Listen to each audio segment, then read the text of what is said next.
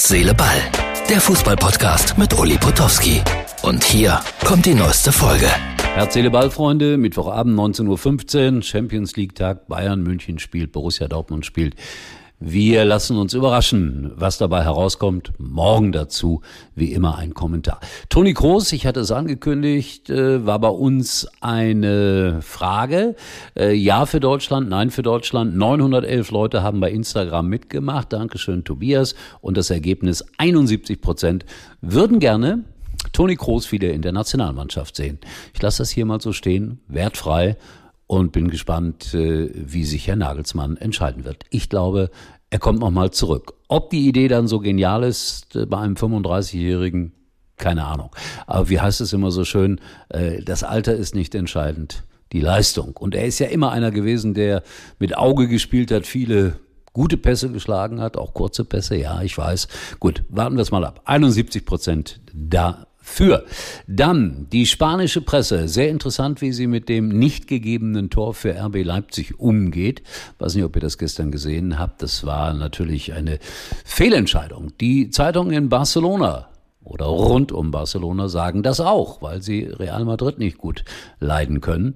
Und da gibt es sogar so eine, na, ich nenne das mal Veränderung des Logos von Real Madrid, weil es hat so in letzter Zeit einige Dinge gegeben mit Real Madrid, wo der VAR immer für sie entschieden hat. Deswegen bitte das Logo einblenden, haben sie jetzt aus äh, Real Madrid VAR gemacht. Naja, und in Madrid, äh, da sind die Zeitungen dann äh, ein bisschen anderer Meinung, aber äh, da ist man eher auf der Seite von Real und das war doch eindeutig. Und was regen die Deutschen sich überhaupt auf? Ja, so ist das. So subjektiv wird das gesehen und hast du Freunde, sind sie für dich, hast du Feinde, siehe Barcelona, dann sind sie gegen dich. Das ist wie immer im Leben. So, was ist äh, mit Geretz, dem Trainer von Schalke? Also ich sag ja, es ploppte gestern kurz auf, dann heute Marc Wilmots. Bleibt unser Trainer. Warten wir mal ab, wie es gegen Wiesbaden ausgeht. Dann wird die Diskussion neu befeuert werden. Ich möchte mir nicht ausdenken, Schalke gewinnt nicht gegen Wehen. Wiesbaden, ein großer Name im deutschen Fußball, ohne dass ich das abwertend meine. Leicht ironisch vielleicht, aber nicht abwertend.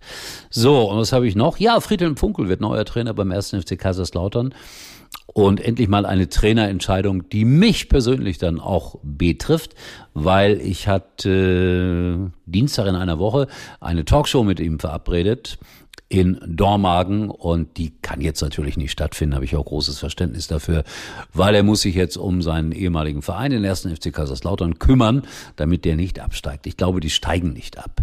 Und äh, Friedhelm Funkel wird da wie immer unaufgeregt, seriös arbeiten und deshalb äh, mögen ihn auch ganz, ganz viele Leute in Deutschland. Und ich bin gespannt, äh, wie er da mit seinen 70 Jahren zurechtkommt. 70 kein Alter, sage ich euch. Ich kann da mitreden. Also insofern Friedhelm Funkel, ein blutjunger Mann, der Kaiserslautern nach oben bringt. Also nicht ganz nach oben, aber aus dem Tabellenkeller heraus. So, alles weitere dann zur Champions League wie immer am morgigen Tag.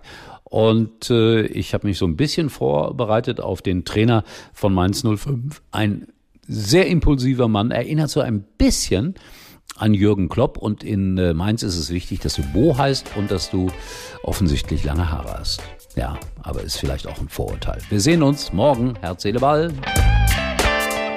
Das war's für heute. Und Uli denkt schon jetzt am Morgen. Herz, Seele, Ball. Täglich neu.